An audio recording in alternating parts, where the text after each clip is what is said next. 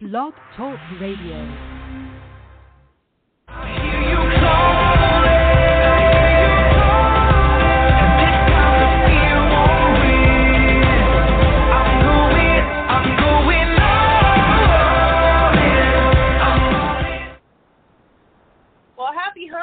And Wednesday morning, welcome to Dynamic Word Bible Studies. This is your host, Felicia DeRosier.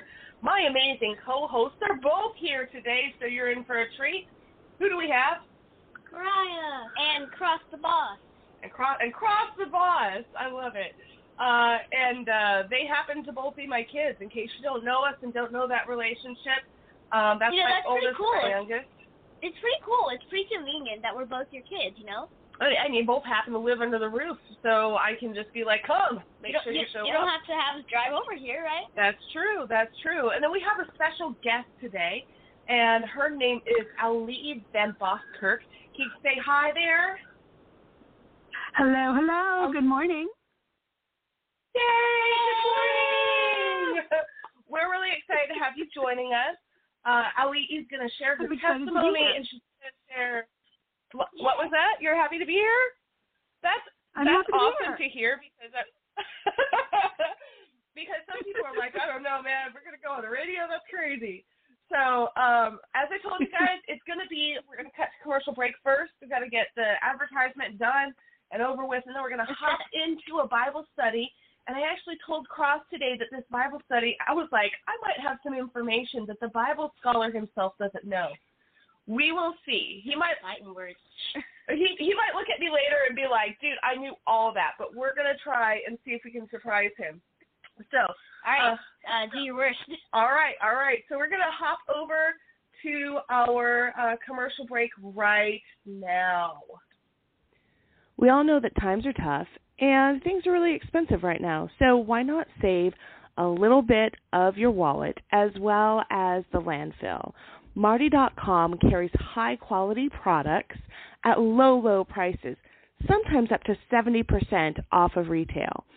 I just got a wonderful package of beef jerky for 1 cent sent to my house through Marty.com. Marty.com offers high-quality products at discount prices. Why? Well, sometimes products are seasonal or overstocked, or packaging just changes. It's still great quality food, but it's going to end up in the landfill if we don't find some way to distribute it. And leave that to Marty.com. Now, if you want to save a little extra today, you can get $20 off your first order by going to our Facebook group for Dynamic Word Bible Studies and picking up a discount code there. So check out Dynamic Word Bible Studies at Facebook and find Marty.com on our comments. You'll be able to get this free discount code. It's going to give you $20 off, and it's also a great way to support our show and to keep those landfills light and to save some money in your wallet. And I'm all about saving money. So check out Marty.com. I want to tell everyone about the 501c3 nonprofit Barefoot is Legal. Flip-flops are the most worn shoe. Even in America, almost everyone wears cheap flip-flops during the summer, sometimes even all year long. It's because they don't want to wear shoes, but there is 60 years of social stigma to overcome. Most people think it is illegal to drive a car, go to a store, or eat in public without shoes on. The fact is, there are zero laws, health department stuff, insurance regulations, etc. about going barefoot. Not only that, it is actually safer and more healthy to go barefoot than wear most shoes that we have been wearing for the last half century. Please check out the website barefootislegal.org and check out all of our social media. Going barefoot is safe, healthy, and legal. Barefootislegal.org. Just as ungrounded signals wreak havoc on radio communications, there's growing concern that because we are not grounded, we absorb tremendous amounts of electromagnetic radiation from our modern devices. EMF stands for electromagnetic field. We are all immersed in electromagnetic fields, from Wi-Fi, from the wiring in our homes, and it disturbs our electrical balance. We get charged. inside of our bodies. We get electrically charged. Some people have as much as 20 volts on their bodies, and that's not good for you. The information is provided for general informational purposes only. The contents are not intended or implied to be a substitute for professional medical advice, diagnosis, or treatment. Ground Therapy Incorporated makes no representations about the efficiency, appropriateness, or suitability of any specific tests, procedures, treatments, services, opinions, healthcare providers, or other information that may be contained in or available through the information provided. All right, guys. Well, welcome back to Dynamic Word Bible Studies. We're so excited to get into today's Bible study. And we're going to see. I laid out a challenge. I said, I think I might have some information this time that Cross has not heard yet. So we will challenge me. I know he's our Bible study guru. So we're going to see if I can trick him or surprise him today. But let's start out with some prayer. All right. All right. Lord God, thank you for this day. Thank you for everything you did for us. Thank you for us being able to all gather here today to spread your word and to hopefully surprise me to see if they have something that I don't know yet. Thank you for our wonderful guests, and thank you for all of our guests to come and all of the weeks of Bible study that we are going to continue to spread your word. In Jesus' name, amen. Amen. Okay, so, and welcome back to our special guest, Miss Auli'i VanBoskerck. We're so excited to have you. As you we're going to roll into Bible study, but again, please feel free to interrupt. It's not an interruption. It's an addition and augmentation, and it's part of what God wants everybody to hear. But today we're going to talk about first fruits and the Holy Spirit, okay? And I think that first fruits is one of those terms broadly misinterpreted by the modern Western church, because what do we generally think of when we think of the first fruits? Tithe. Fruits of the Spirit. Okay, so you think of fruits of the Spirit. I think of tithing. I think that Cross is right on. I think that most people think about tithing, right? And it has... because it's the first fruit of everything we have. Right. And while that is a correct understanding, it is not used in that way in this context, in this verse. So it can be a little confusing, yes. And so it'll actually, what we're going to study today will actually give you a little insight as to why we talk about first fruits as tithing, okay?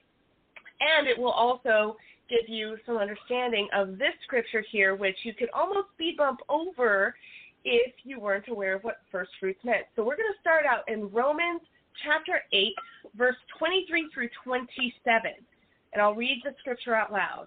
And not only the creation, now it's talking about how creation's groaning, okay? We left off here last week. Kind of like you in the morning. Okay. So, not going to say that's not true. I know. You can't deny it. I got to say that's wrong, but I can't say that's not true.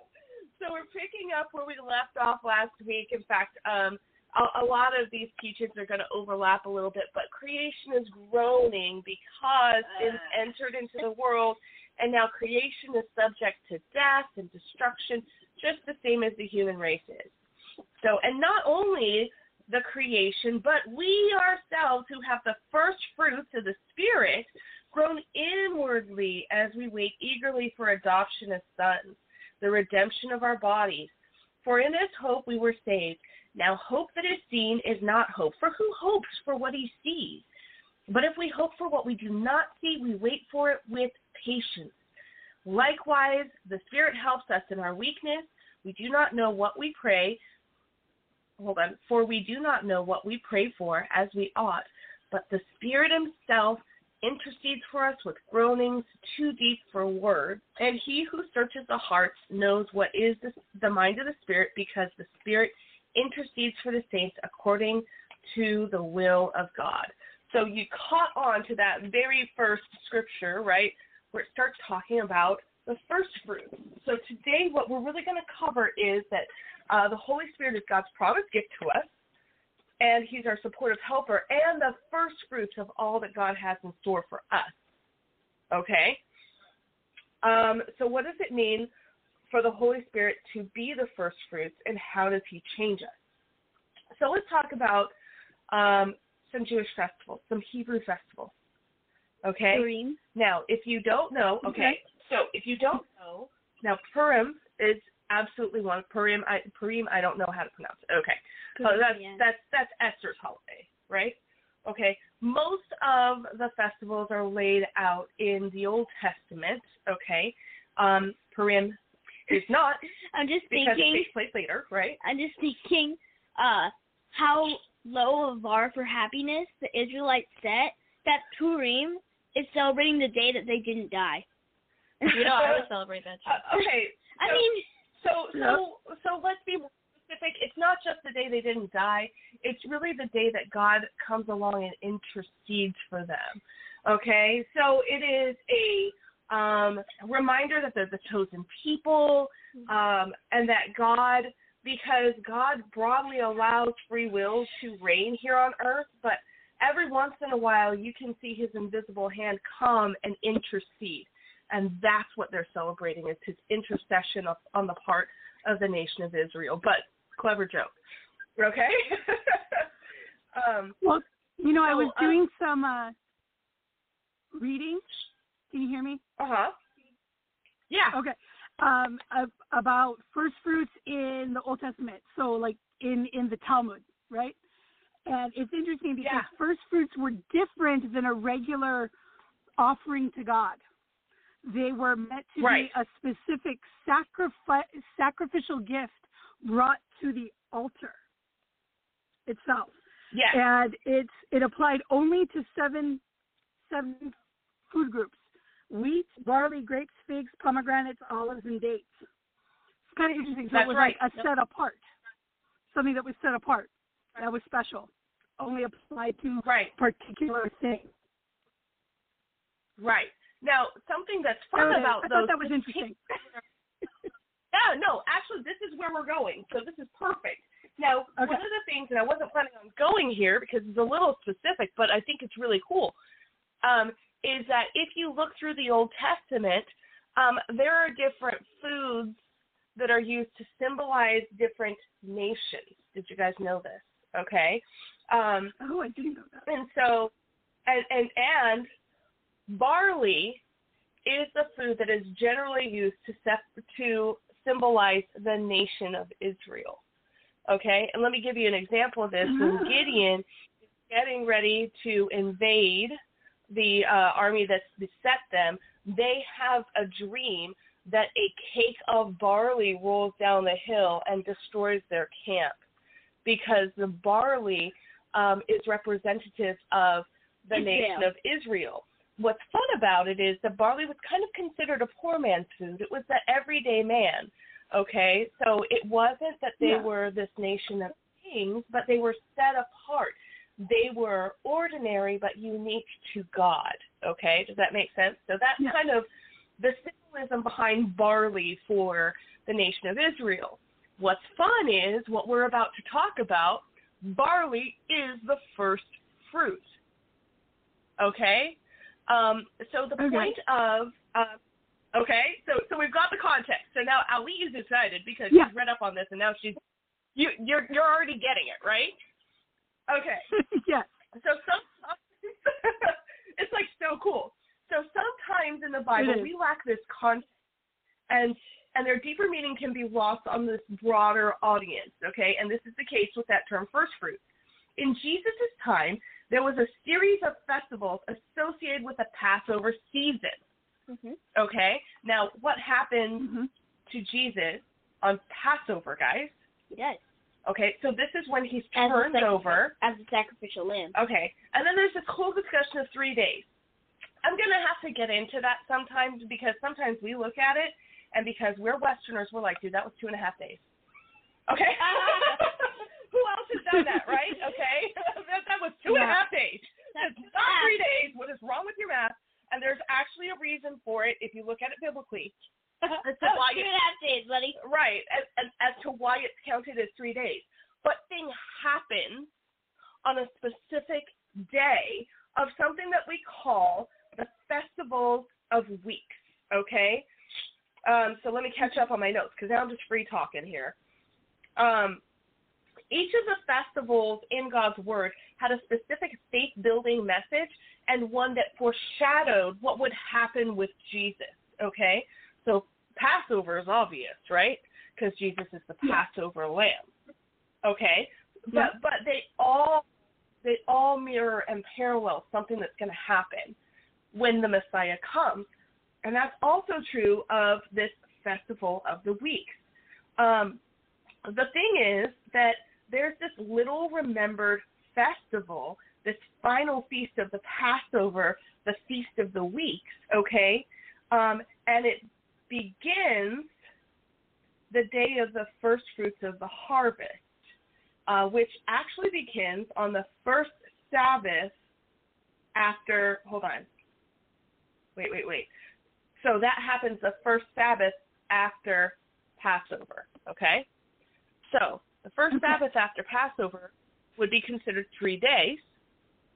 What happens on the third day, guys? The 2.5 days. 2.5 days as we count it, but 3 days, right? He rises. He rises, and he becomes fruit of many to follow. Jesus is rising on the first fruits. Okay? Now, this festival that happened on it's super cool. Okay, so there's actually a celebration that goes on at the temple. But ever since the destruction of the temple, it's not happened. So I don't even know if, like, people who are good Jewish followers really know about this celebration that used to happen, because it hasn't happened in a really, really, really long time. But what would happen is you would have the priests go out into some nearby fields. They had to be within walking distance, Sabbath day walk, right? Okay, so it had to be really, really closely aligned to where the temple was. And there would be this wonderful ceremony where they would take out a small sheaf of barley, a handful of it, and they would say, you know, they would proclaim that they were cutting the first bread, and there would be the first fruits of the season, and there would be a massive crowd and a huge celebration. This is the very first barley that is being harvested in the whole nation of Israel, and it's being harvested and returned back to the person to whom it belonged in the first place, and that is God. Okay? So, now we're going to kind of, it's cool, right? Okay? This is when Jesus is resurrected. Okay, so there's a whole anointing that comes back with Jesus here. Now, the first fruit celebration commemorates this offering back to God, and that he had provided with anticipation for the bounty of bringing the fullness of the harvest, which takes place 50 days later on. Anybody know what day that is? The day of Pentecost. Mm-hmm. Ah, very cool. Okay, so the presence of God. I love it when the Bible lines up like that. It's so cool. So awesome. So the presence of God comes back to people in the form of Jesus' resurrection on the first fruits, but the presence of God that dwells within you is returned back to earth and God's people on the day of Pentecost, when all the believers are sitting in the room and they all receive the Holy Spirit who indwells them, and we become God's temple. It's like mind-blowing, right? Okay? That's awesome, yeah. Yes, yes. So there's this whole thing. This is the context in which we're talking about the first fruits of the Holy Spirit, because what Paul is saying here is not that God's presence is with you now and you should be happy and satisfied. Like, we're still in a decaying and dying body in a world that is less than optimal, right? Okay? He's saying, y'all, this is that first offering, that first opportunity that God has to return a little bit of what was yours. He's returning a little bit of that Garden of Eden experience of Adam and Eve, where they had that unbroken communion with God, where they dwelled with God's Spirit. But it gets better. That's just a promise. That's just like our tithe. Like, when we tithe, we tell God, this you gave to me, I'm giving back to you. But we know all of our lives are supposed to belong to God and everything that we do, right? And this is the same thing. God's saying the same thing back to us. He says, You always were supposed to have authority and my presence with you and my power with you. So here's a little taste of it, but there's more to come. So I just, did I catch something that you didn't know this time in the Bible, Cross? Maybe. Okay.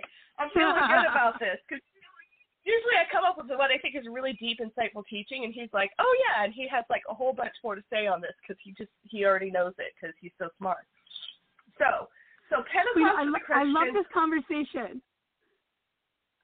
I'm just going to say, I absolutely love this conversation about first fruits, and I absolutely love, because you talk about how it's cyclical, right? It foreshadows. It moves forward in this cyclical kind of a pattern, right? So Jesus is the first fruit of the new church, I guess would be a good way to put it, right? And then Romans 12, Romans 8, 1 Corinthians, it's all talking about how now we, right, are sort of first fruits as believers. Yes. And we're supposed to, again, the whole idea of sacrifice, we're supposed to be of holy and pleasing sacrifice to God. But what I really love is how this idea is that first fruits have a sanctifying effect on others. Just like Abraham and the patriarchs had a sanctifying effect on a disobedient Israel, when you look at 1 Corinthians and Romans 11, it all talks about how a little bit of yeast leavens the whole batch of dough. Right. So it's like, as first fruits, as we are first fruits and the Holy Spirit indwells in us, we're supposed to be working so that we also bring, it's that whole idea of bringing others along. You know, it's that power that brings other people alongside us. Right. Because Jesus came down and he did this, you know, okay, so I'm a parent, but I'm one of those parents that really believes in having the kids contribute to the household in various ways. They probably have more chores than your average child nowadays does and stuff like that. And very often you'll hear in my house when someone says, why do I have to do this chore? Okay. And I'll say, well, I'm doing this chore over here, and it's something that only I can do. You can't do this for me. So I'm leaving the thing that anyone can do or that you have the skill to do, where I am going to do the thing that only I can do, right? And that's kind of what Jesus did. In his ministry of reconciliation, he was the only one who could make the new covenant, dying as a sacrifice, representing both God as the Godhead and mankind as man. He was the all-sufficient by himself, both sides of the agreement, new covenant sacrificial lamb. Like he wrapped it all up and did it and fulfilled all of the covenants of all in one. Okay? Only he could do that. I couldn't do that. You couldn't do that. Okay? But then when he ascends back to heaven, he's resting. He did his job. Okay? He's sitting at the right hand of God.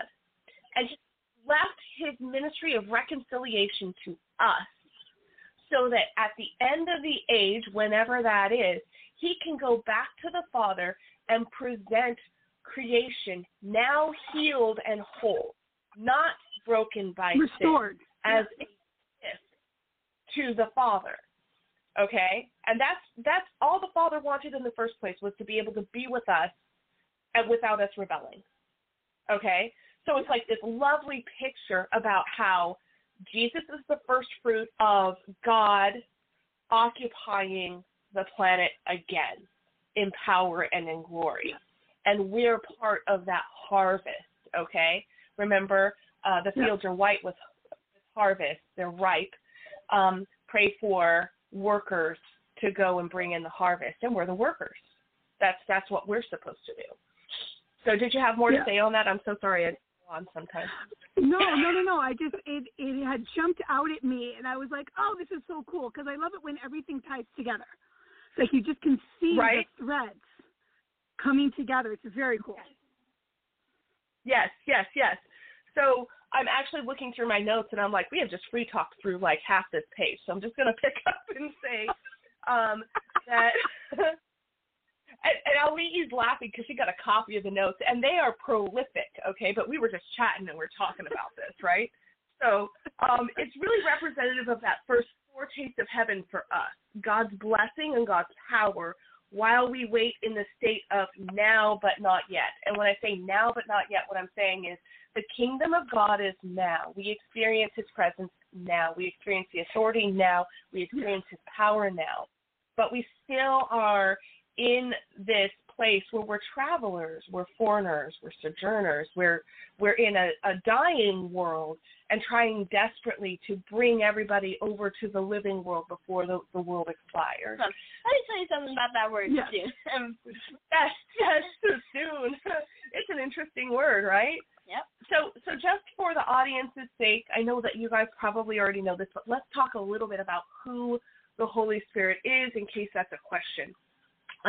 The Holy Spirit is seen throughout the Bible, but the Old Testament really leaves his identity very obscured.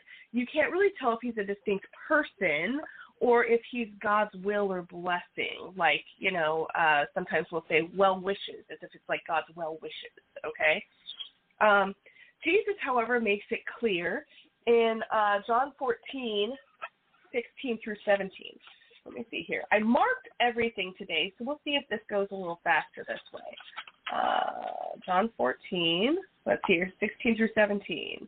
And I will ask the Father, and he will give you another helper to be with you forever, even the Spirit of truth, whom the world cannot receive because it neither sees him nor knows him. You know him, for he dwells with you and will be in you. Okay? So John's making it clear by repeating what Jesus said. Do you think that Jesus would really understand the identity of the Holy Spirit? Yes. For sure, right? Okay. Yes. Okay. So we can take his word on that. Let me see here. The Greek word for another helper means another of the same kind. So we're talking about a triune God scenario. For those of you who might know a little bit about Trinity discussion, this is where we find that concept of triune. Three distinct personalities that are one in purpose and nature, and that's how they are one God. They are one in purpose and nature, but that God the Father, ever-existent, we don't know where he's come from. The Bible doesn't detail that. The begotten Son, we don't really understand how God begets the Son, but he did. And because he was begotten from him, the Bible is very specific that anything that's begotten is of the same type in nature. So we know that Jesus had the same nature of the fullness of God. And then the Holy Spirit is said to have come out from beside God. Okay, so his origin is unclear, but it's as if God is pulling him out on mission, if that makes sense. So God the Father. Yeah, kind of like his right-hand man. But we don't really know where he descends from, where he comes from. We don't really know how that happens. The Father is the source of all things, and all things exist for and through him. Jesus is the begotten Son, and through him the Father spoke creation into existence. His willing sacrifice is why the Father commands all creation to submit to him. He holds the ministry of restoration and reconciliation, and the Holy Spirit is the one through whom God performs his work. So, to the point, I think a lot of people get a little creeped out and weirded out when they talk about the Holy Spirit or the Holy Ghost, right? Okay. And they often call the Holy Spirit an it. It's not an it, y'all. The Holy Spirit is like a personality. He's like a personality trait. He. Like, the Bible says you can grieve him. How could you grieve him if he wasn't, like, it was a chair. Yeah. Right. Have feelings or a cognitive mind or moral ethics. Right. So the Holy Spirit is clearly a he, okay? Like, it's, the pronoun is not it, it's he, okay? to use a popular term right now, he's got pronouns, and his pronouns are him and he. Okay? Hey, Cross. Yeah. Hey, Cross. Yeah. For the kids who might be listening, how did I used to describe the Trinity? Do you remember? Testing if you're a good student. I remember what you said about baptism. That was pretty funny. Okay. When I'm trying to explain the Trinity to children, because it's the idea of separate but the same is it's hard for grown-ups to grasp the idea. Yeah. So what I say is that think of an egg. There are three parts to an egg. Right, Cross? Oh, okay, right. Take it away. You remember? Go ahead. Yeah, there's the shell, the yolk, and the other part. The white. The white, yeah. Right. The shell, the yolk, and the white. Right. But it's one egg. Right. There's three separate parts, it's just one egg. Together. Right. And the each part has a different function. They're together, but separate. Right. So they all have a specific job. Yeah, they do. They all have specific jobs, right? The shell is to be cracked and thrown away. It's a source of health. You can do stuff with eggshells. So put little plants in them. I would say that also that, you know, the way the Bible also describes the Holy Spirit is kind of a concept that's lost on the Western mind because of our divorce rate, but it's marriage. Two distinct persons, but they become one with God. Okay, through marriage, and you in a healthy, God-fearing marriage, you should both be following God, right, and be of one mind and purpose to benefit one another and your family, and to move forward the mission of God. So if you think of it in that term as well, it's very clear that the Bible's not setting up a picture of like a three-armed monster up there, right? But that there's a distinction between, but they're one and unified in purpose. Yes, and just like that egg, right? The second thing. That was actually the second thing. God is that the Holy Spirit is God and a member of that triune Godhead. And the third thing is that he is the helper that Jesus sent to be with us as we continue in his ministry. Now, we're going to go a little long. We might have a little less time for Q&A if I don't hurry up. But, okay, so I ran across something in Scripture that I never noticed before. I don't know how many times I've read Gospel of John. Right. But when you pick up something, you're like, oh my goodness, I never saw that. Okay, so we're gonna roll to it real quick. John 20:22. Okay, 2022 wasn't that last year? Ha! We don't talk about Bruno. Huh. Okay, so. No, Bruno. Okay. So here's the context. Jesus has just appeared to the disciples. He proves who he is by showing his scars, right? And then he tells them, peace be with you. This is actually 2021, okay? Peace be with you. As the Father has sent me, even so I am sending you. So he's called them all to be apostles. That just means to be sent out with the message of the gospel, right? And when he had said this, he breathed on them. He breathed on them. I remember you telling me about this in the car. And said to them, receive the Holy Spirit. Now, check this. I'm thinking of all these guys gathered together, and he's like, I'm sending you out, receive the Holy Spirit. You know, and that was dragon breath. How awkward was that? Except, really, there's a reason he did this. And I even asked the kids. Caitlin came up with the answer immediately, and Cross expanded on it. I was like, why did he breathe on him? And they're like, because God breathed life into Adam in Genesis when he created him. That's exactly right, yes. Jesus is restoring life to them now through the Holy Spirit. So cool, okay? So he's absolutely the gift that we've received through Jesus. And we got that answer that. Right. Because they're on it, okay? Let me be honest. They're on it. They're just smarter than I ever was. So. So in the Old Testament, of course, people were filled with the Holy Spirit on occasion, but usually only very special people, okay? Now, we actually talked about who was the very first person to be, quote, filled with the Spirit, right? I know. Who was it? It was the artist who designed the tabernacle. And the Ark of the Covenant. Yep. Right? So crazy. But after that, really, you're seeing, like, priests or judges or kings being filled with the Holy Spirit. But no one before... the artist for the tabernacle was filled with the Holy Spirit before that. So crazy. Well, you know what? Okay. Except for Adam. I'm going to say, yes, Adam, of course, and Eve. And I'm going to say this. Probably Melchizedek, but the Bible doesn't specifically say he was. Right. Okay? Probably Melchizedek. That's true. Yes. So we're going to go with that one. But so now, because we're accepted in God's family, we are co-heirs with Jesus. Okay? It's almost like we're like heavenly royalty, right? Except, you know, everybody who's going to heaven is. Okay. We didn't do the special thing, but he makes us special.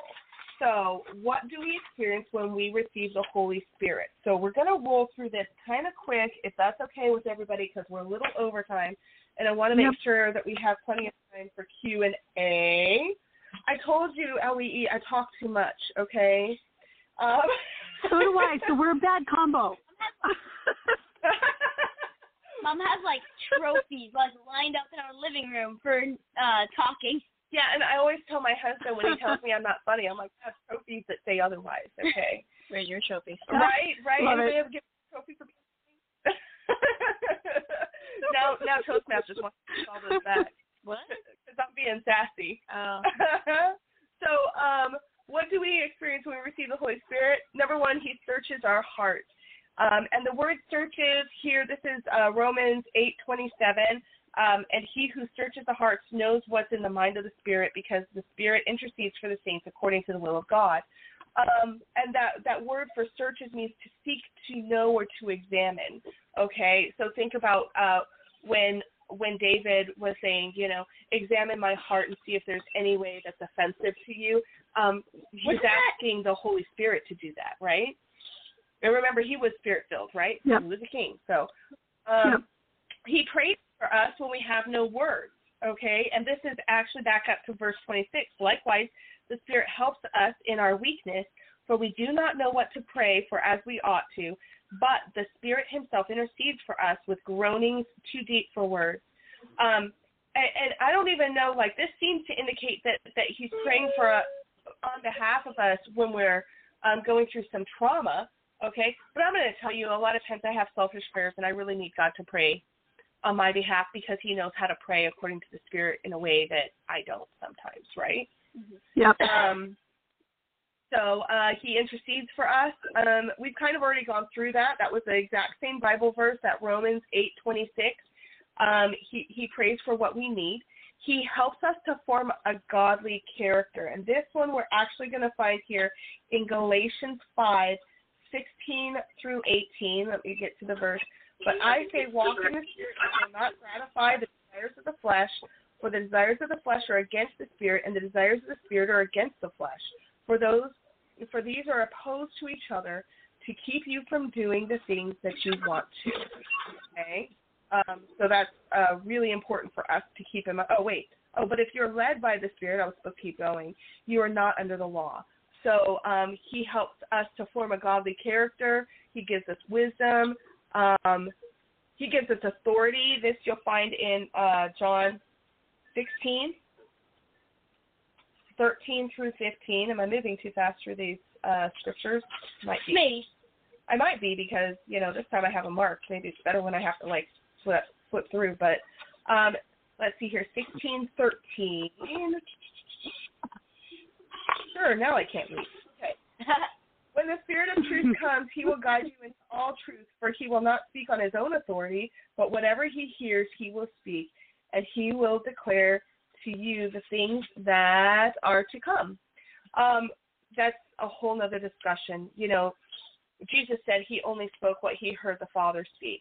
I do not have that kind of self-control. I pray for it, but I just speak what's on my mind so often. I just start rolling, right? Yep. She gets, you can't stop her. It's because with that particular one with that verse of he only speaks what he's heard. Yes. It's really an incentive to really get in your word, because when you're feeding the Spirit, he's able to confirm the things that you need to do in your life or the next steps in your life. Mm. And because you fed him God's word, you're able to confirm it with God's word to make sure, like, you're not crazy. Yeah, that sounds like personal experience from a young adult who's making some big decisions in her life. Yeah.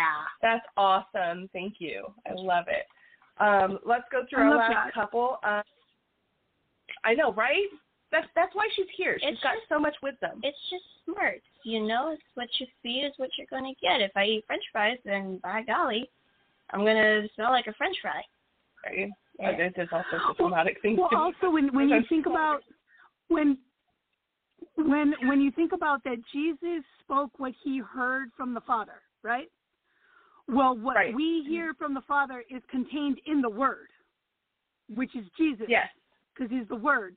You get this, you know, you wanna speak in the power of the Holy Spirit, you have to be in the Word, because that in a way I think we don't really understand is Jesus and is God, because they're all one. So, like, you have to be in the Word in order to speak that out. Right. Just speak the authority, because Jesus has the authority. The only time we get to use it is when we're under his rule. You know what? And a lot of times I think to myself, the dynamic of prayer that happens when we pray things that are in God's word, but you can only do that if you know what's in God's word, because it's literally like, God, you promised this would happen. And I almost feel like the hosts of heaven are waiting in anticipation for someone to find that verse and pray it, because God's already promised it's going to happen if you do. Like, he's it's not like, you know, it's not like with King Hezekiah, where he asked to live a little longer when his appointed time came, and God had to think about that and he changed his mind. Like, he's already made up his mind that he wants you to have this, so he's just waiting for you to pray to set those things into motion, you know? So 2 more points real quick, and then we're going to hop off because we're like 15 minutes behind. It's okay. Question and answer can be a little shorter today. Because we want to hear all your testimony. He empowers us with the gifts of the Spirit. This is 1 Corinthians 12, 4 through 11. Now there are various gifts. Actually, you know what? I'm not going to read all that because that's a huge chunk of scripture right there. Read it on your own pace. Read it on your own pace there. 1 Corinthians 12, 4 through 11, it talks about the gifts of the Spirit. I'm sure we will get to it, and we will be doing a whole show on the gifts of the Spirit sometime. It just doesn't happen to be this one, because that's one of my favorite topics. And then finally, he gives wisdom, and for this, we're going to check out Romans 12:2. By the mercies of God, to present your bodies as living sacrifices, holy and accepted to God. This is your spiritual worship. That's really cool, but that was, here it is. Okay, sorry. Do not be conformed to this world, but be transformed by the renewing of your mind, that by testing you may discern what is the will of God, what is good and acceptable and perfect. And that was indeed Romans 12:2. I apparently just can't read today. Okay? So, the scripture reference was right. Just started reading the wrong place. The Holy Spirit functions as God's hand through us here on earth. Think of it as like the Holy Spirit's the hand, we're the glove, okay? To be used for the good of others. Now understand, anyone who's saved is indwelled by the Holy Spirit. There is a different thing about being filled with the Spirit. You'll find that all over Acts. You'll see the difference between someone being filled with the Spirit and all believers just being indwelled in the Spirit. Again, a huge subject we don't have time to get into today, but we'll do it sometime together. And the first fruits means that the full bounty is yet to come. It is just like the first fruits of the harvest, returning to God what is his, and we're part of the harvest, and we're bringing a greater harvest to God. And when that day comes, he will bring the bounty back to us as well. Praise God, okay? Yay! So that's going to end our Bible study. And then we're going to come back. We're going to give Auli'i a proper introduction, right? And we'll talk a little bit more about her testimony, the Holy Spirit, and how good God is, right? Because he is good. Amen. All right. We'll see you guys after commercial break. We all know that times are tough and things are really expensive right now, so why not save a little bit of your wallet as well as the landfill? Marty.com carries high-quality products at low, low prices, sometimes up to 70% off of retail. I just got a wonderful package of beef jerky for 1 cent sent to my house through Marty.com. Marty.com offers high-quality products at discount prices. Why?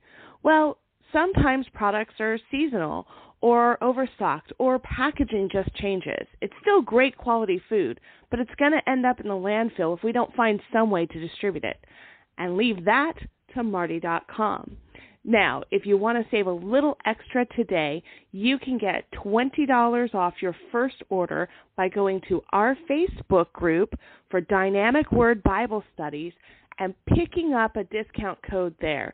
So check out Dynamic Word Bible Studies at Facebook and find Marty.com on our comments. You'll be able to get this free discount code. It's going to give you $20 off, and it's also a great way to support our show and to keep those landfills light and to save some money in your wallet. And I'm all about saving money. So check out Marty.com. I've heard stories from teachers in classes where their students are grounded that they have half the level of referrals for discipline.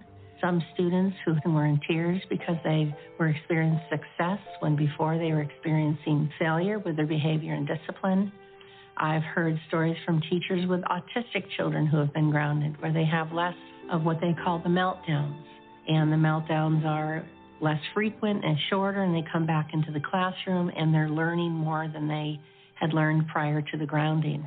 It's amazing what happens, not just with the teacher at the front of the class, but what can happen with the student sitting in the class. And just think if every single student and every single teacher and every single classroom and every single school across this whole world was grounded. The information is provided for general informational purposes only. The contents are not intended or implied to be a substitute for professional medical advice, diagnosis, or treatment. Ground Therapy Incorporated makes no representations about the efficiency, appropriateness, or suitability of any specific tests, procedures, treatments, services, opinions, healthcare providers, or other information that may be contained in or available through the information provided. Did you know that every time you swipe your debit card, those behind-the-scenes transaction fees make the big banks even richer? In 2016 alone, these fees added up to $60 billion. Yes, that's billion with a B. Well, what if there was a way to have the convenience of a debit card, but reroute those fees from the banksters to organizations actually doing good in the world? Organizations that protect the environment or feed hungry children? What if your swipes could literally change the world? Well, Groundswell SPC has found a way to do just that. We've designed a Visa debit card program that shares transaction fees with your favorite cause. Groundswell partners with nonprofit organizations that promote the card to their supporters. Their supporters then use the card to power the mission of the nonprofit. It's a win-win-win for everyone, except the big banks, of course. Groundswell is about to launch its first cards into market, and we're inviting you to be part of this movement as an investor in the company. Go to WeFunder.com/groundswellcard to learn more. Set up a free WeFunder account and invest in Groundswell today and get your money on mission. Well, good morning again. Welcome back to Dynamic Word Bible Studies. If you're just joining us, this is your host, Felicia DeRosier. Got my amazing co-hosts here, Mariah and Cross. And this is the part that you've been waiting for. I know. Do you know what I hear from our audience is that the most popular time of our whole show is hearing the testimonies of our guests. So we've got Auli'i VanBoskerck with us, and Cross. This is your special guest, really, right? I love Auli'i, but you were really wanting her on. Can you tell the audience why? So she was actually my Sunday school teacher in Cornerstone. I absolutely adore this woman. She's amazing. She is. Yep. And it's really more of my special guest. I really wanted her on this show. I feel like she has some amazing things to share. Okay. A little bit about her. She committed service at Sorry, there's a notification popping up. Oh, sorry. My laundry day. Well, that's not even a notification you want. No! I mean, let's be honest. This is a sacred space. You're not supposed to be coming on holy ground. We're not airing our dirty laundry here. Wow! She went there. Oh. Emotional damage. Okay. She committed service at Children's Ministry, has helped shape the lives of children for 16 years. She's raised two amazing young men herself and is the loving wife of her husband, Jonathan, and a joyful puppy mom, too.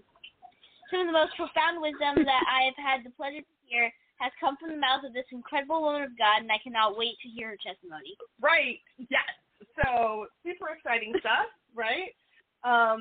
She rocks. Oh, she does rock. So, I'm not even going to – I was going to say more about you, but I'm actually going to shut up because it's not the same if I say it. I want to hear what you have to say, okay? So, Auli'i, we've been talking about the Holy Spirit, God's power, First Fruits, like all the goodness. Can you tell us a little bit about what God's done in your life and tell us a little bit about, you know, the Holy Spirit and the impact he's had on your world? I will be happy to. Thank you so much for having me on. I'm so excited.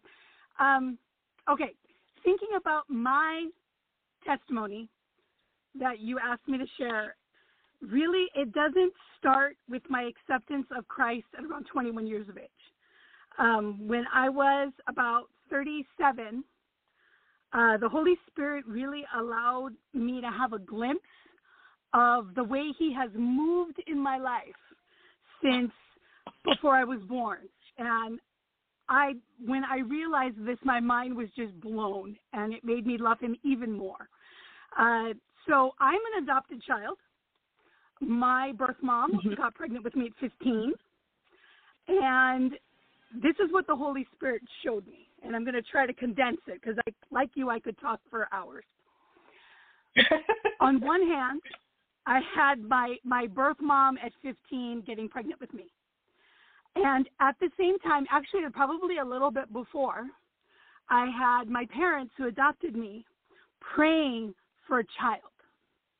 Okay? Mm. So probably before I was even conceived, okay, My parents were over here praying for a child because they couldn't have one. My birth mom gets pregnant, decides to keep me, even though she has told me that in Hawaii, even though abortion was not legal yet, it was kind of an open secret, and if you wanted it, you could get it done. It didn't become legal in Hawaii until 1971, and I was born in 1970. So she chooses to carry me to term. Okay, she moves over to the Salvation Army girls' home, and proceeds to try to find a family to adopt me. The man that she tells everyone is my father, is part Hawaiian, part Japanese, and part Black.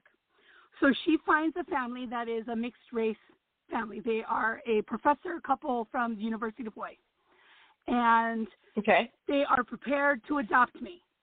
Okay. The man that she told everybody was my father is not my father. Clearly. It's weird. Because we've seen you. Yeah. Yeah. Right? But this is the situation. So she gives birth to me, and in the meantime, like, my parents are on the side, like, jumping through all the hoops to adopt somebody, okay, doing all the studies and getting the recommendations, and they're going through Catholic Charities, okay, in Hawaii. Okay. So then I'm born. And there's nothing wrong with me, perfectly healthy child. And my adoption has been arranged to go with this family. Like, as far as my birth mom knows, because I got to meet her and I get to hear this story, it was all arranged. Like, she birthed me, and then I was to go to this family. And as far as she knew, until we met when I was 37, that's what she thought happened. Because at the time, it was closed adoption, so you give birth and the baby goes away and you never see that baby again. So that's what she thinks happened. No one knows what happened because I went into foster care instead of going to this family. And very unusual. I was a perfectly healthy baby. It's very unusual for a perfectly healthy baby to go into foster care. Usually they're picked up right away. Okay, so my first one is now out of the picture, okay? And I'm in foster care. And my mom gets a phone call going now through Queen Liliuokalani Children's Center, okay, for Hawaiian children, and gets a phone call saying, we have a baby girl. Do you want her? And, of course, she says yes. So no one knows what happened. I was in foster care for about a month. I was born in December, and I didn't go home to my family until January, sometime in January. So something. God did something right. Because, you know, my birth mom and my adoptive parents made their plans. And he's like, yeah, go ahead. Make your plans. I have a plan for this child. Amen. And I'm going to make my plan happen. Because, I mean, I have talked to people that handled my adoption, like the secretaries and all the people. There is no one can give me a reason as to why I was placed in foster care. There is no earthly reason why that should have happened. But there is a heavenly reason. Because God was going, that baby girl is going over there. So he used this woman. Exactly. So he uses this woman who has no faith. I want to make this clear. The reason I was conceived was because my birth grandmother was in India learning transcendental meditation from the Maharishi Mahesh Yogi. Okay. This is a very pagan family. And so he plucks me out of this family, right? And puts me over here to the family that I grew up with. And I was raised in a loving home. And, I mean, we were church-going. I was raised Catholic, which, you know, I came later to understand that there are certain theology things that are different. But I was raised to know that God is real, that he's important, that I need to pay attention to him, you know, and all of that. Right. And so I was raised in this family. Okay? Yeah. Yeah. And I get this foundation. Okay? And then years later, now, growing up Hawaiian, of course, Hawaiian culture, I was raised, you know, I was Catholic. You had Mary on one hand and Pele on the other. So, you know, it has sort of this paganness that kind of runs through it as part of the culture. So I hit that stage, you know, kind of teenager, early college, and I was all into all kinds of pagan-y things. You know, we're going to go with the full moon on the beach and have some kind of spiritual experience. But I always felt sort of this pull on my heart and on my spirit, that searching for something. And, of course, I know now what my spirit was searching for was Jesus, you know. So then in walks Jonathan VanBoskerck into my life. I meet him in a class, and he's just this amazing – my husband has just the most amazing heart, and it shows. It shows in his character and in his countenance. And I went home the first day I met him, and I told my best friend, I met the man I'm going to marry. And she laughed. All right. And, you know, I was doing my, college wild thing. But as 3 years passed, so he and I were friends, and we're doing stuff together, and he's talking to me. He accepted Christ to Hawaii Youth for Christ at 16. So he's a Christian.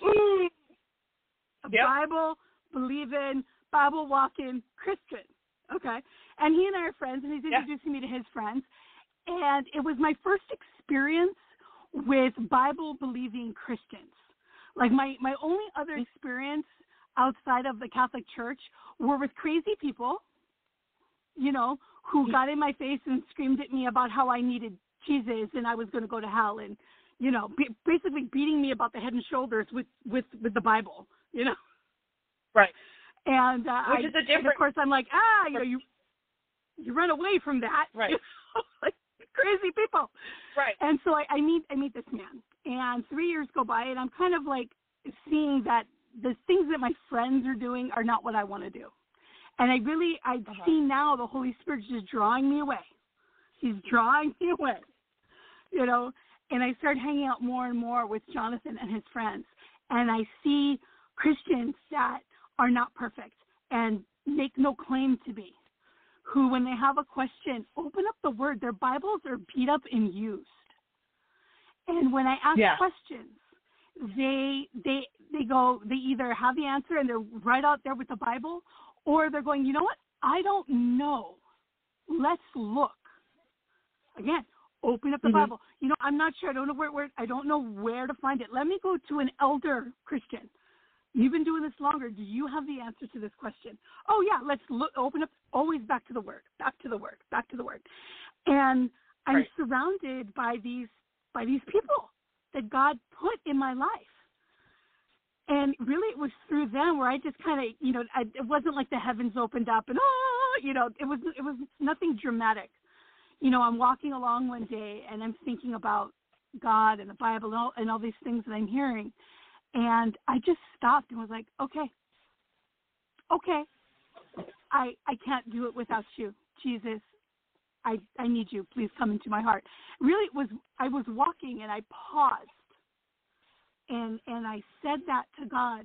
And it was literally one step forward, I was not a believer, and the next step I was. Huh. And it really is, it's one moment to the next. Is that like literally walking in the light? One moment you're walking in darkness, and then the next moment you're walking in the light. There you go. You know, and I go home, and I tell Jonathan, I'm like, I accepted Jesus. And he's like, oh, you know, of course he was excited, and, you know, our friends were excited. And then I started that journey, and luckily I had people in my life that put a Bible in my hand and talked to me repeatedly about how important it was to know the Word. Now, it's not like, you know, my mom got all upset because I wasn't Catholic anymore, and she's like, what, do you think you're perfect now? And I'm like, no, not at all. I'm just saved. You know? I'm just not drowning anymore. You know, I'm in the boat. Yes. I'm not drowning, and I'm walking on this journey, and, you know, just seeing the Holy Spirit doing things in my life. One of your questions you put on the thing was, you know, to share something that the Holy Spirit did. And the most dramatic thing I've ever seen the Holy Spirit do, I had a friend of a friend, and I love this person very, very much. I pray for her a lot. She is a medium. Talks to dead people, you know. Okay. And she knows that I don't, that's not something I participate in, you know. And she was in town and she was doing a demonstration and she asked me to be there as her friend to support her. And I was like, oh, okay. So I go to the venue and I'm sitting in the car and I'm like, I don't know what to do. What do I do? And the Holy Spirit's like, pray. That's what you do. Right. That's right, because I'm going to jack this up for you right now. So I got on, you know, so I get on my text, and I text everyone I can think of, and I'm like, this is what I'm doing. I feel like I'm going into battle, and I need people to pray for me right now. And I prayed, and I go into the venue, and I'm sitting there, and there's just a bunch of people, and there's children. There's children, Felicia, little children in this place where she's going to invite the enemy.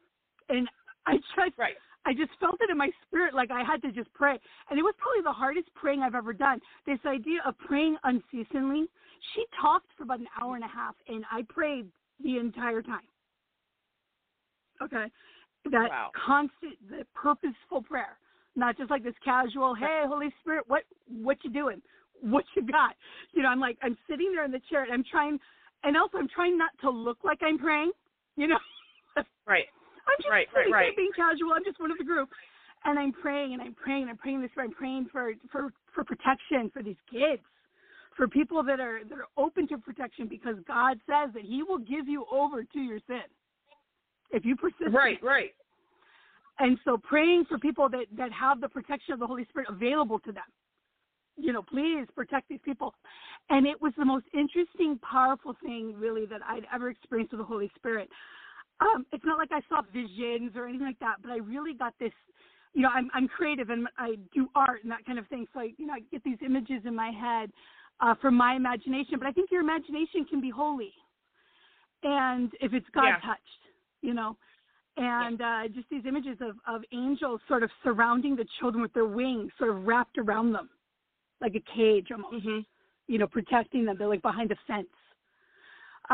Right. I got this fog around her, and the fog mm-hmm. had trouble leaving the stage. Like it was stopped right. at the edge of the stage.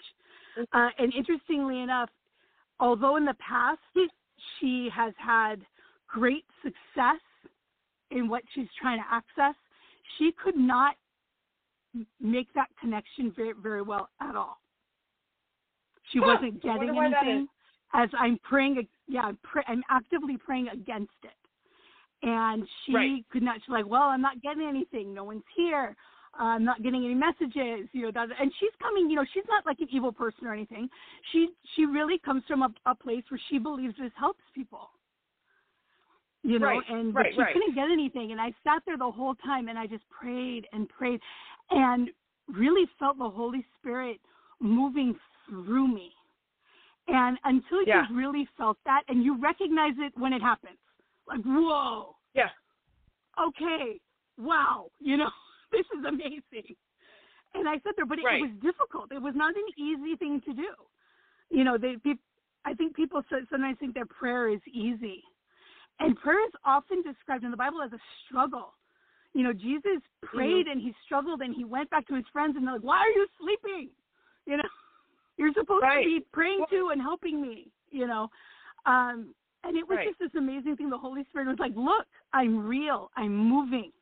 When you pray, I will move, and you'll see it. And that's not to say that you see it all the time, because sometimes we don't see the fruit of our labor. But really to have the Holy Spirit show me that I can be a warrior, that I can do battle, you know, in the heavenlies, to use a churchy phrase. You know, to see that, and it's like, wow, the Holy, and to really get this sense of, you know, you talked about the Holy Spirit is not an it. It's not a thing. Right. It's not a tool. It's not a chair or a saw or a pen. He is a person. Right. That, you know, Jesus had to leave for him to come. You know, the Son had to return to the Godhead for the Holy Spirit mm-hmm. to descend. And he's real, you know, and he's powerful, said, and I think, no, go ahead.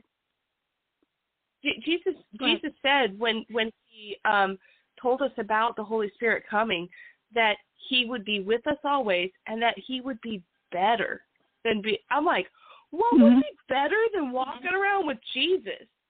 And that's kind of the question we need to, like, ask ourselves is, like, dude, I have something better than hanging out in a physical sense with Jesus.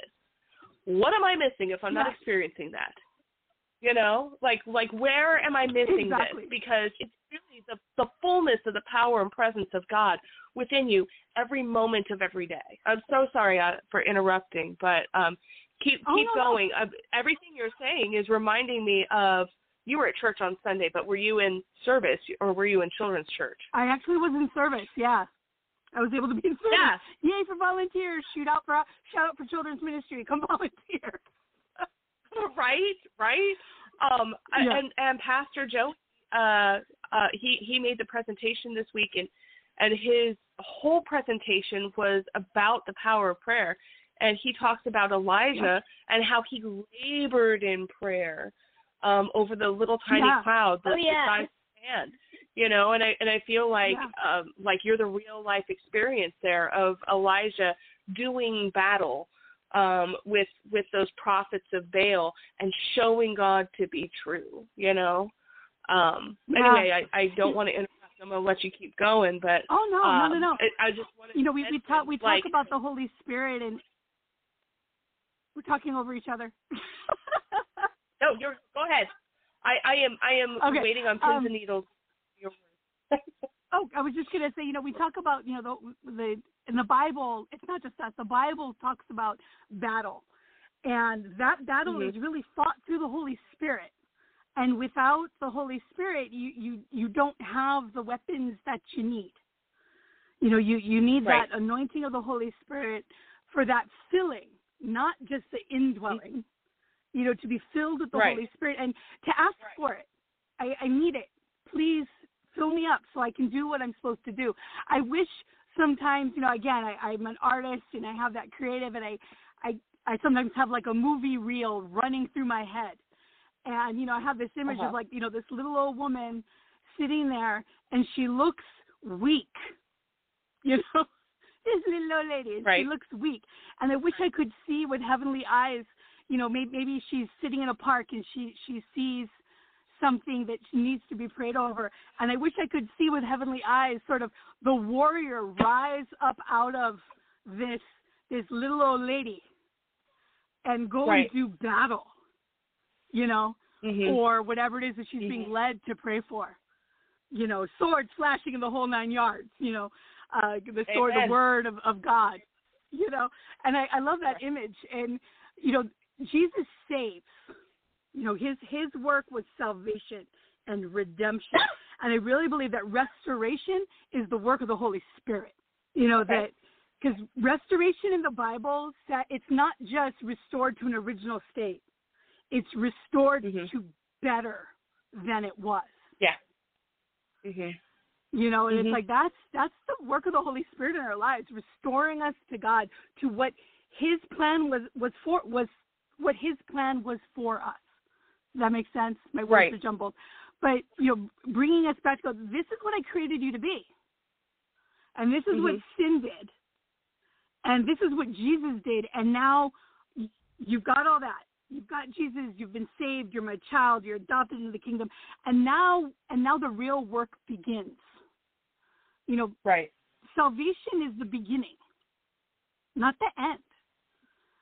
You know, you're saved through Jesus Christ, but, you know, it's the Holy Spirit that then works in you to the completion of what God created for you. He's what allows you to run that race, to reach for that prize, to complete it. You know, it gives you that energy and that direction in order to move forward. And without that, you're just sort of a stagnant Christian. You're just you're like just a pew sitter.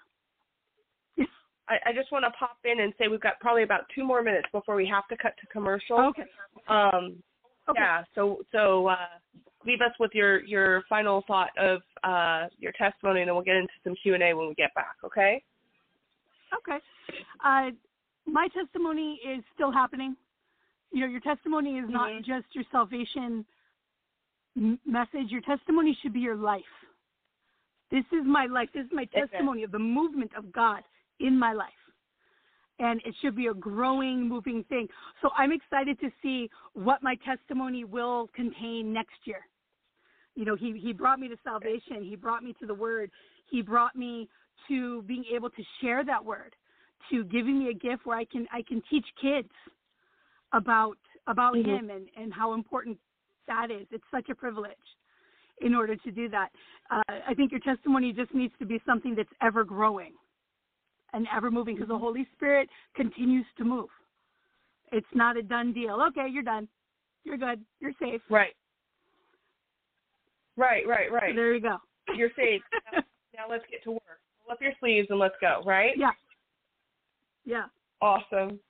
Girl, your testimony just floored me. It blew me away. I'm so excited to talk over questions and answers with you when we come back, but you know, we have obligations to our network, so we're going to cut to commercial break real quick. We'll be back in about 3 minutes, and we'll wrap up the last, 10, 12 minutes with some Q&A, okay? Okay. Freaks, outsiders, weirdos, the wallflowers, oddball loser, fish out of water, speak up, talk quieter. We are different. There's no arguing. It's a fact. A patchwork of flaws, we grow and adapt. We're funky, unconventional, see life through kaleidoscope eyes. In a field full of clovers, with our 4 leaves, we bask in blue skies. Flaws are natural. Our imperfections, our weaknesses, our scars. There is a misfit in all of us. We just have to be brave enough to embrace who we are.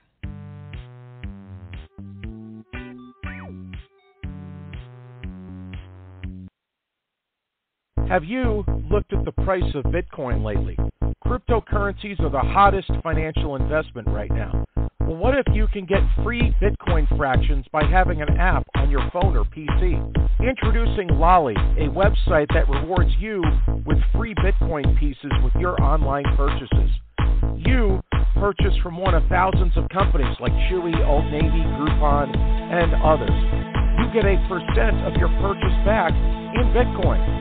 Use my link on FreedomizerRadio.live or find me on Facebook for your special link to get started. Lolly, earn free Bitcoin while you shop. Hello, everyone. I want to introduce you to our friends at Marty.com. At Marty, you can stock up on all your pantry items and other household items for way, way cheaper than traditional grocery stores. I like that most of the items are organic. Also, I really dig their 1-cent deal of the day. It changes every single day.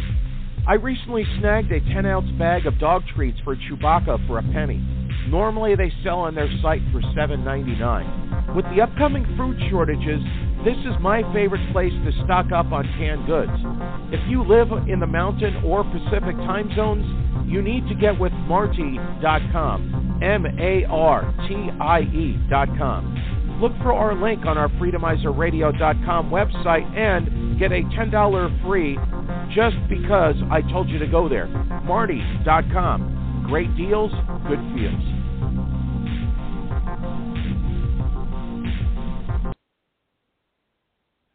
And welcome back to Dynamic Word Bible Studies. In case you're just joining us, you missed such an amazing testimony, so you're going to have to go back and check that out. If you missed Auli'i's testimony. Seriously. Or just check that on Spotify or the cloud. Yes, Spotify. We're on Apple Podcasts now. Yep. Wow. We're on Anchor. I am working on finding a free program to get us onto YouTube as well, so that, you know, if you're out and about and doing your workout and you don't have access to that stuff, we'll kind of be everywhere, okay? So let's start out with the last question. You can't hide from us. Right, we're everywhere. Actually, I found out we were on platforms I didn't even know about. We are? So, yeah. I don't know how, I think it auto-populates from something, but I haven't figured it out yet. Okay. Right. So if you Google search Dynamic Word Bible Studies podcast, it'll come up. Hi, new friends. I know, right? So anyway, so this is our question and answer. This is your opportunity as an audience if you're joining us live to participate. I do have the chat room open. I didn't type anything in this morning because, I've been crazy. So if you don't want to go on air, you can chat us a question or an answer. We'd be happy to share it on your behalf. Otherwise, yes, my number here is 319-527-6208.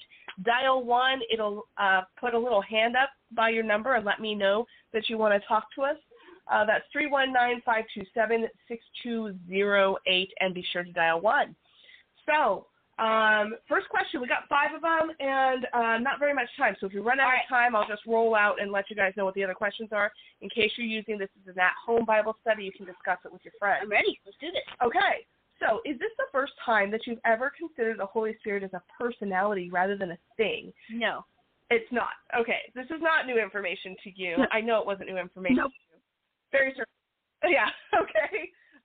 But how does viewing him as a personality rather than a thing change how you relate to him?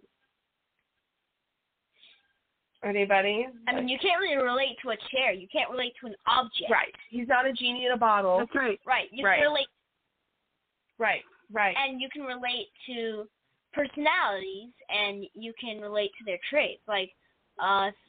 They're fun, they're organized. You can relate to some of them. Right. Well, and the other thing is that I bear in mind that I have a responsibility on my half of this relationship because he's not just there for my convenience. Okay, and so that's how the Bible does talk about do not grieve the Holy Spirit. Wait, we can grieve the Holy Spirit? We can make him sad? Yeah, you can make him sad, and he's along for the ride, so he sees all the things that are done, good, bad, and otherwise. You know, he knows when he's called you to do something and when you've decided to do your own thing instead. And that's heartbreaking for the Holy Spirit. So we have this relationship that we partner in, and we have obligations to it. that's really what changed for me because, you know, for those of you who don't know, I came to Christ later. I wasn't raised up in a Christian tradition. And so I didn't recognize the Holy Spirit as a personality as opposed to a thing for a while. And I was like, oh, wow, like we're supposed to have it. It's huge. So the second one is Go ahead. Oh, I was just going to say, I think Christians in general have a tendency to relegate the Holy Spirit to sort of like this ghost standing in the corner observing. Yeah. If they recognize the Holy Spirit at all, if you recognize that the Holy Spirit is a person, right. He's harder to ignore. You can ignore a chair. Yeah. Or a countertop. Right. But you can't ignore, it's harder to ignore a person. He's not a text message. He's there with you. Yeah. Right? I'm Gen X. Yep. I can ignore a text message. No problem. Preach. I see the other kids get a text and they sweat. They're like, I've got to check it. I'm like, no, you don't. You really don't. It will be okay. You know, but he's not a text message. He's a person, and you can't just ignore. What if they're saying something really important? I mean, like really, how imperative is it? Is it a right this second important, right? So the second question. We won't know unless you look. Well, that's no. Anyway. I mean, if it's important, they call. Right, exactly. If it's really important, they'll call you. That's a Gen X attitude. Like, I mean, how bad do you need me? Will you pick up the phone and call? No, it's not that bad. So question two was, why is the restoration of people dwelling with the Holy Spirit matter? Why does that matter? Like in the Garden of Eden, the Spirit was there, right? Mm-hmm. And so now that we have the Holy Spirit dwelling with us, that relationship is restored. Why does that matter to us? Mariah's fingers are moving. That means she's looking something up real quick. I just needed to look up what restoration meant. Okay, so think of it as the action of returning something to former owner, place, or condition. Right. So yes. So why does that matter? Oh, I like that. We're owned by God. Yes. Yeah. You know, and I think about that. I mean, we were with restoration, right? Yep. Mm-hmm. It earlier. We're no longer. My phone's gonna. My engine. Hold on. My engine. My phone is turning off. Hello. Okay, oh no. Can you hear me now? Okay. Yes, we can hear you. Turn that out, girl. Oh, just this idea. You know, if the Holy Spirit, if the Holy Spirit is indwelling in us, working our the restoration of us to God, and He indwells Christians, then. Mm-hmm. The more Christians that are walking around, the more the Holy Spirit is present. I don't know. Yeah. It was just a thought in my head. Yeah, actually, you know, so we often give praise to the work of the Bible Project, and they actually have this whole they have this whole video, you remember, about the restoration ministry of the Holy Spirit and how we all become individual little temples of light, places where heaven meets earth within our spirit because the Holy Spirit dwells with us. And now we're walking around and bringing God's presence with us all over the world, just like His presence dwelled in the Garden of Eden with people. You look like you have something to say. No? Okay. Let's move on to question three because we've got like 6 minutes. So why do we still groan along with creation if we now have the Holy Spirit? Gross for stuff. Mariah, when you were growing up, do you remember growing pains? Yep. You had really bad ones. Like she would wake up in the middle of the night bawling because the bone above her knees hurt, her arms hurt because she was growing so rapidly. You make my bones hurt just talking about this. I know, right? And it's true. We do. We go through growing pains while we're here. And that's the pruning part. Mm-hmm. Mm-hmm. Did you have something to add to that one, Auli'i?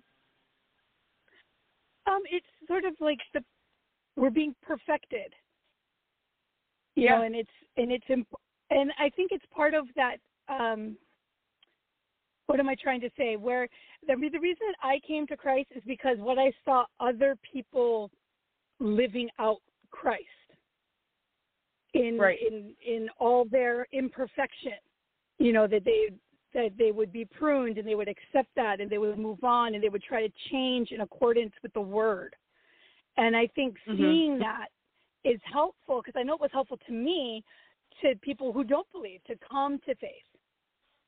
When you see that that restoration working itself out in a very real way. It's a testimony of a changed life right before your eyes. And it's something that you can't deny. Yeah, I agree. Yeah. So, guys, what does the Holy Spirit do for you that you are the most thankful for?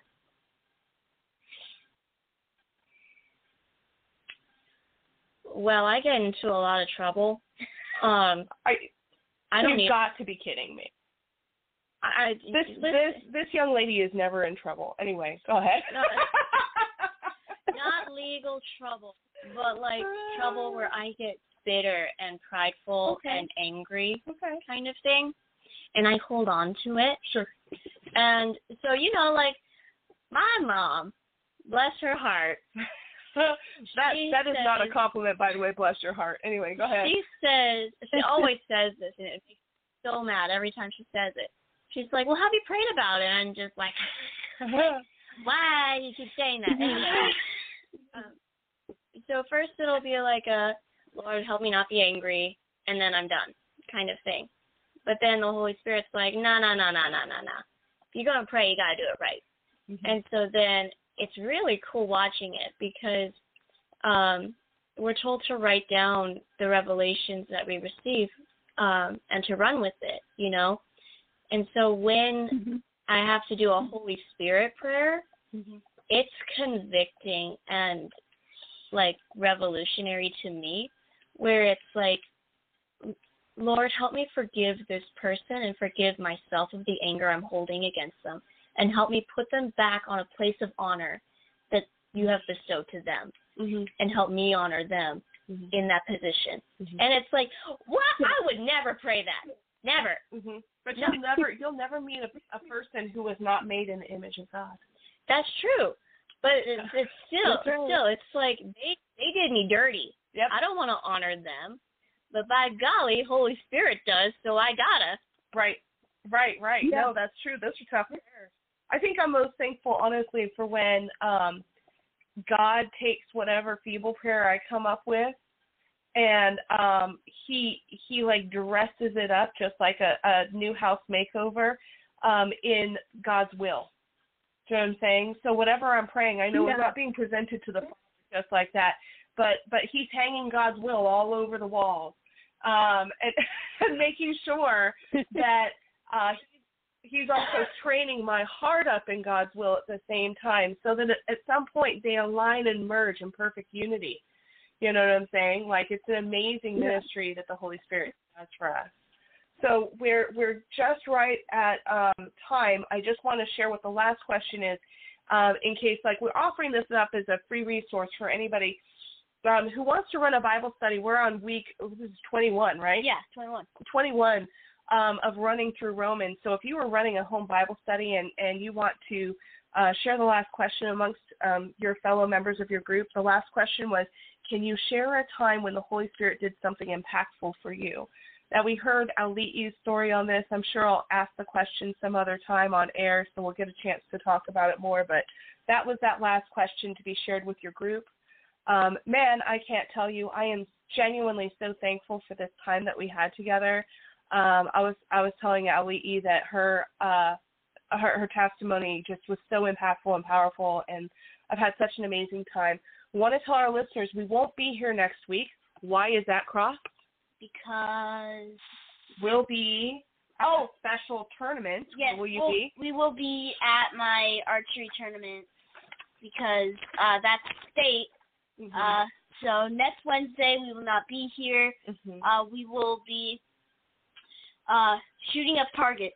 Yes. So Caitlin and Cross will both be in the state archery tournament. So if you hit 9 o'clock and you miss us and you think of us, please, spend a second of time in prayer for them to have a wonderful competition, that they'll be injury-free, but mostly that they will be able to uplift the name of Jesus and to really be grown with their team, which is a Christian team in Christ and character and bring Him glory. So, all right. Well, Auli'i, thank you so much for joining us, and we will head off air now. All right. We'll see everybody else in 2 weeks. Have a good day. Bye. With Lucky Land Slots, you can get lucky just about anywhere. Dearly beloved, we are gathered here today to... Has anyone seen the bride and groom? Sorry, we're here. We were getting lucky in the limo and we lost track of time. No, Lucky Land Casino, with cash prizes that add up quicker than a guest registry. In that case, I pronounce you lucky. Play for free at LuckyLandSlots.com. Daily bonuses are waiting. No purchase necessary. Void where prohibited by law. 18+. Terms and conditions apply. See website for details.